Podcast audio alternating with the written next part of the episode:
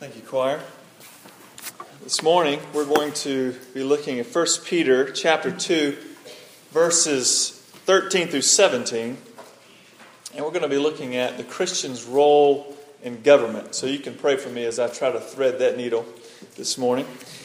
So starting in verse 13 of chapter 2 of 1 Peter, Peter writes, "Be subject for the Lord's sake to every human institution, whether it be to the emperor as supreme, or to governors as sent by him to punish those who do evil and to praise those who do good. For this is the will of God, that by doing good you should put to silence the ignorance of foolish people. Live as people who are free, not using your freedom as a cover up for evil, but living as servants of God. Honor everyone, love the brotherhood, fear God, honor the emperor. This is the word of the Lord.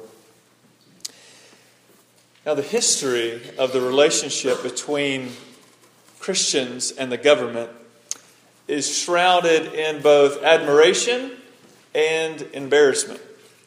You know, the early church uh, decided that the best course of action, as prescribed by Jesus, was not to take up arms against the government, but rather their weapon of choice was to love their neighbor. And so they had great influence over their culture because of their love for one another as well as for strangers. And then as you move into the Middle Ages of the church, instead of modeling good citizenship with their lives, the church entered into an affair with the state. And that resulted in the church using the state to carry out some of its plans and whatnot, and vice versa. And then you have in the early 1800s in India, Christians playing a, vital role in the passing of a law that uh, sought to keep widows from being burned alive on the funeral pyre of their dead husband. And then, as you move into the 1800s and the 1900s in England and, the, and in the United States, Christians played an active role in the freedom of slaves and the implementation of civil rights. So, throughout the centuries, you know, Christian citizens have influenced their neighbors and their countries for both good and for bad. And so the question is, as Christians, you know, what should be our role in regard to the government? What should be our relationship with the government? Well, in every area of our lives, whether it be our relationship to the government or our relationship to any other aspect of creation, if we want to discover what God's will is, we need to look at the Scripture. And so this morning, I want us to consider what the Apostle Peter has to say about the Christian's role in the government. And as we walk through our passage this morning, I want to try to answer three questions. The first question is what is the role of government? The second question is what is the Christian's role in government? And the third question is what do we do when governmental rule and Christian teaching disagree? To answer the first question, I want us to look at verses 13 and 14, which read Be subject for the Lord's sake to every human institution, whether it be to the emperor as supreme or to governors as sent by him to punish those who do evil and to praise those who do good. Now, I just want to make one little note here that when he says to every human institution, uh, the word there is not really referring to some uh, kind of material, uh, inanimate institution, but rather to people. It's actually be subject to every human creature. But then he goes on to explain what he means by that, and that is these image bearers of God, these people, these human beings that uh, have positions of authority over you in your society. So we're to be subject for the Lord's sake to every human institution or creature or person of authority in our government. Now, as a Christian, we are to, to be subject to the government for those in authority. And did you notice why? At the very beginning, be subject for the Lord's sake to every human institution. Now, implied in this idea is that the government and the authority that it wields is derived from God. In other, word, in other words, it's God's plan to have government. and to have us order society in such a way that humans can flourish. And so when we look to how we relate to the government, we have to look at it in correlation to how we relate to God as well. Just as we submit to God, in a way, we also submit to the government. And we'll talk more about that in just a moment.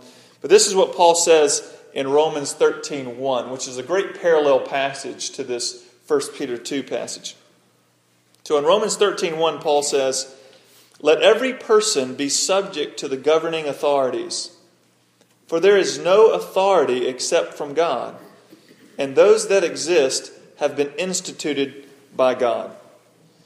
Now remember, you may remember when, when Jesus was before Pilate. Do you remember what Jesus told Pilate before he was crucified? You know, Pilate enters his headquarters and he says to Jesus, Where are you from? But Jesus gave him no answer. So Pilate said to him, You will not speak to me? Do you not know that I have authority to release you and authority to crucify you? Jesus answered him, You would have no authority over me at all, unless it had been given you from above. And I think we see both in Jesus' response to Pilate as well as Paul's and Peter's writings that government and authority, the authority they wield, is given by God, and it's meant to be used for certain purposes. So, what is the purpose of government?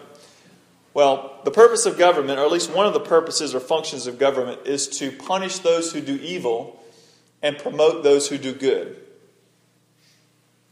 You know, the purpose of government is to maintain order so that humans can flourish, and the way they do that is by restraining evil and promoting the good. Paul writes in Romans chapter 13, verses 3 and 4 for rulers are not a terror to good conduct, but to bad. Would you have no fear of the one who is in authority? Then do what is good, and you will receive his approval, for he is God's servant for your good. But if you do wrong, be afraid, for he does not bear the sword in vain. For he is the servant of God, an avenger who carries out God's wrath on the wrongdoer. So, according to these verses, we see the purpose of government, at the very least, is to maintain civil order and to promote human flourishing through the implementation of law and judgment.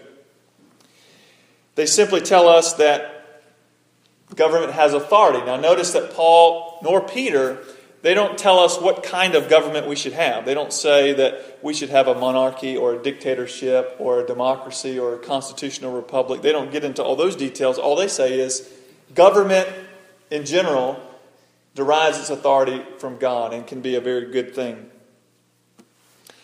So, with that said, let's try to answer the second question what is, what is the Christian's role in government? Well, Peter, he shoots straight with us in 1 Peter chapter 2. In verse 13 and 14, he says, Well, be subject for the Lord's sake to every human institution. So, in whatever country that you are a citizen in, you are to subject yourself to the government. And what that means is the word subject or submit means to voluntarily, willfully put yourself under the authority of that government or your governmental leaders. So, here's the question Why should you and I submit ourselves to our federal, state, and local governmental authorities? Why should we do that? Well, according to Peter, Paul, and Jesus, we just mentioned this before, government is given authority by God. In other words, the idea that mankind has leaders among itself that governs communities of people is a structure that's endorsed by God. But as Christians, the primary reason Peter says that we should submit ourselves to the government is for the Lord's sake. And we see that in verse 13. Be subject to the, for the Lord's sake to every human institution. And you know, by doing that, by submitting ourselves to the authority over us, we demonstrate our belief in a sovereign God. By maintaining uh, a good life, a life of faith in Jesus Christ, in light of the ebb and the flow of governmental law, we show our neighbors that Christ is our King. because our stability is rooted in Christ and His kingdom and not in the kingdom of the world. So, how does, how does living out your faith demonstrate that Christ is king or Christ is your king? Well, here's what I see happening, and maybe you see this as well. If, if our well being or our hope is tied too intimately with the kingdom of the world, the government, then when a certain person or policy is put in place, we become either arrogant or very angry or anxious. Let me explain. If, if your well being, if your hope is tied too intimately to the kingdom of this world, the government, then when a certain person, your candidate, for example, or your policy that you you approve of, is put in place, then that can lead to an arrogant spirit. It's as if having this person in this position or having this law passed is all of a sudden going to, you know, bring in the kingdom of God, so to speak. Or if your candidate does not get elected and the policy that's passed is not the policy you approve of, there's great distress or worry instead of saying, you know, yes, that's not what I would want, or I don't think that's the best direction, but you know, my hope is in Christ and in the kingdom of God, not in the person or the policy, as if that is going to somehow bring in or somehow speed up the kingdom of God. So, first of all, as followers of Christ, you know, we must realize that regardless of who is put in positions of leadership in our city or our state or our nation, that has, that has really no bearing on the thriving of the kingdom of God. Because Jesus is king. And he said he will build his church, and the gates of hell will not prevail against it. And I would assume that would also include any type of person or policy that's put in place. Now, I think you can look at history and even see some governments are friendly toward Christianity, some are hostile, yet in both places, Christianity can thrive and people can know and grow in Christ. So, what does it look like for us as Christians? What, what is our role in government? How do we subject ourselves to the government? Well, Peter writes in verses 15 and 17, 1 Peter chapter 2, he says, For this is the will of God, that by doing good you should put to silence the ignorance of foolish people. And what he's saying there is, there are some people that are just not going to understand why you do what you do. You know, if you're a Christian, if Christ is your king, you're making decisions based on who Christ is and what He's said to do. And so there are some decisions you make that they're just not going to understand. So there, there's an ignorance there. And what that means is they just haven't had the same uh, saving experience, the saving grace that you've had. So they're seeing life, they're seeing reality through a different lens than you are. And so what he's saying is, in light of that, we need to do good so we can put to silence the ignorance of foolish people. So you may not know the motivation why we do what we do, but we have good behavior. We're actually good citizens. And that was the argument of the early church to the Roman Empire.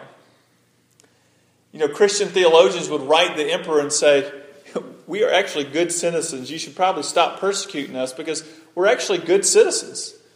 Uh, I mean, we stay married, we take care of the poor, uh, we don't cause trouble. People rob us and we don't take it to court. This is an actual document to the, to the emperor of Rome. And so the idea is that we do good because of what Christ has done for us. And by doing that, we can put to silence those who may not understand why we do what we do. And basically, Peter is reiterating for us in these verses what he told us earlier in verse 12 when he gave us that introduction to this whole section of how we are to live out our faith in the world. And in verse 12, he says, Keep your conduct among the Gentiles honorable, so that when they speak against you as evildoers, they may see your good deeds and glorify God on the day of visitation. So, how do we do good? How do we manifest our subjection to the government as Christians? Well, that means we obey the government. That means we obey the law. That means we, we pay our taxes. That means we obey our police officers. You know, we were, we were going down the interstate the other day, and my kids were sitting in the back, and uh, they just got curious about speed limits. And so they were asking what the speed limit is on this road, and I was explaining how different roads have different speed limits, and even the same road can have a different speed limit, you know. And so we're going down the interstate about to cross over the Savannah River. You know, it's 55, then it's 65, then 70. And so we're talking about how do you figure out the speed limit. I said, well, there's this sign. And so we're looking for the sign. They see it. And then what, they did, what do they do? Oh, the speed limit's 70. And so then they look at the speedometer. And they're wondering, I wonder if dad's going the speed limit. You know, well, they told me if I were if I was you know either too low or too high. They made sure I knew you know keep it right around that 70 mark going uh, toward Graniteville. And so, why should I obey the speed limit? Is it because that I think well you know 70 is a great speed to go in, or or should I just say well no I don't think 70 is great. I think we should go about 95 down the interstate. No, you know no one consulted me about what the speed limit should be. They just said it, and they had maybe some research behind it and whatnot, but they just set the speed limit and this is what it is. Well, I obey that out of respect. I'm I am willingly submitting myself to that speed limit, whether I think it's a great speed limit or the worst speed limit ever. You know, it's I'm submitting myself to it. And my kids were keeping tabs on that, making sure I did that and didn't speed. Now, if I were speeding and I were to get caught, and I were to get a ticket, then I would pay that ticket because I was wrong. I broke the law and I should pay up. It means that you know we submit ourselves to the, the decisions of our city council, of our mayor. It means that we're, we're, we should be good citizens. Now, I want to bring one matter of context from our passage this morning because I know we're probably thinking to ourselves a number of different thoughts, maybe a couple questions too. But I want to bring just one aspect of the context to your mind this morning um, that relates both to Peter and Paul when they were writing this letter. You know, as Peter and Paul, they're, they're penning these letters, First Peter and, and the, the letter to the Romans, and they're saying, you know, subject yourselves to the government authorities, honor the emperor. While they're penning those words, do you know who the emperor was? Nero one of the worst emperors ever. It was under Nero that Peter would be crucified upside down. It would be under Nero that Paul would be beheaded. And yet they say, honor the emperor. Now, our government's not perfect. Our city's not perfect. We got challenges. But I would think if Paul and Peter can subject themselves, submit themselves, respect Nero, surely we can respect our government and our governmental leaders.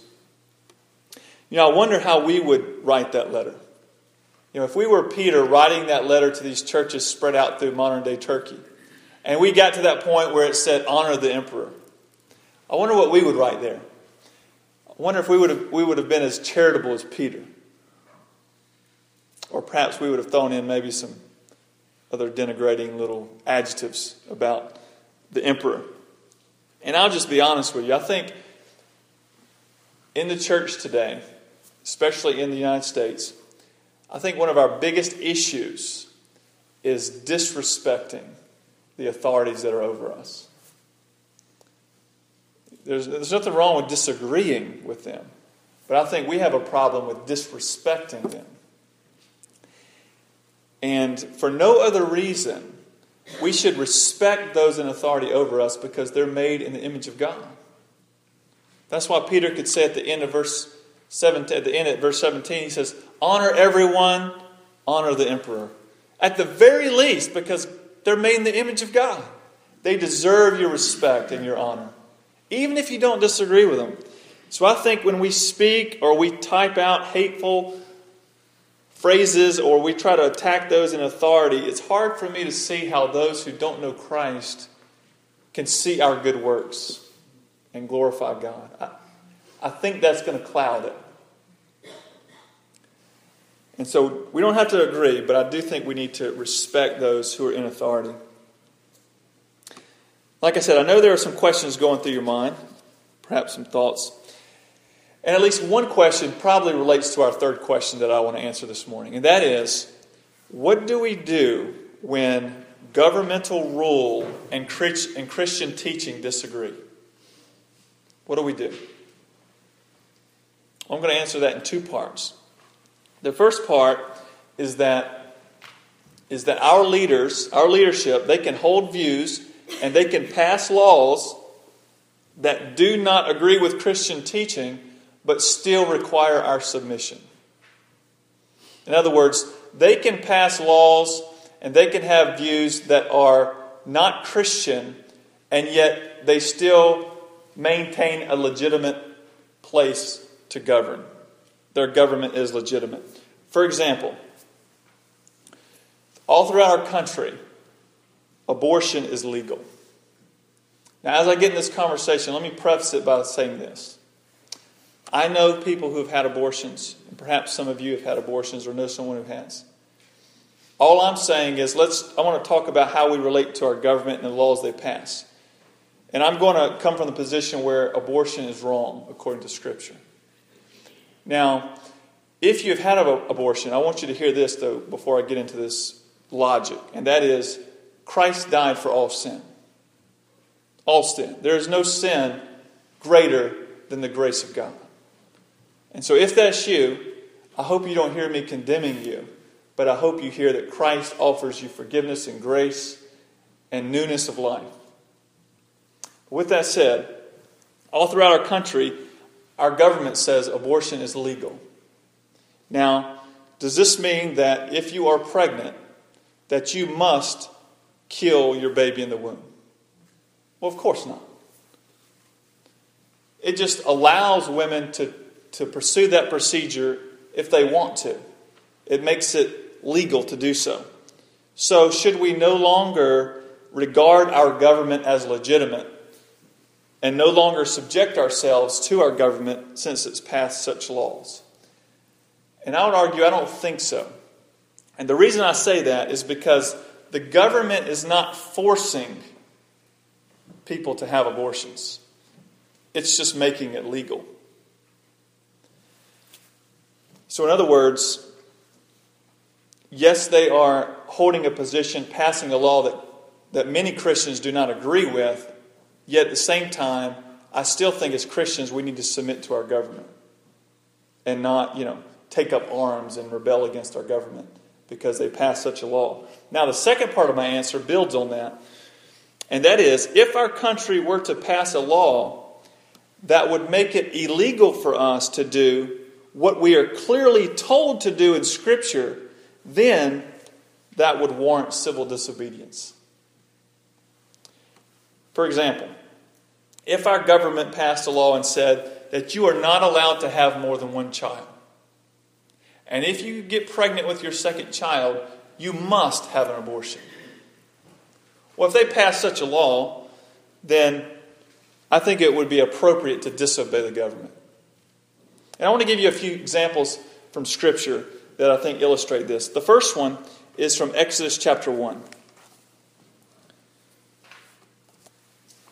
Exodus chapter 1, in verse 15, it says Then the king of Egypt said to the Hebrew midwives, one of whom was named Shiphrah and the other Puah, When you serve as midwife to the Hebrew women, and the reason they did this is because the, the Hebrews were multiplying they were in slavery in Egypt, and the Egyptians were began to, began to be fearful, and so they were going to, you know, order the midwives, those who delivered babies, to do to do what they just command here in this verse.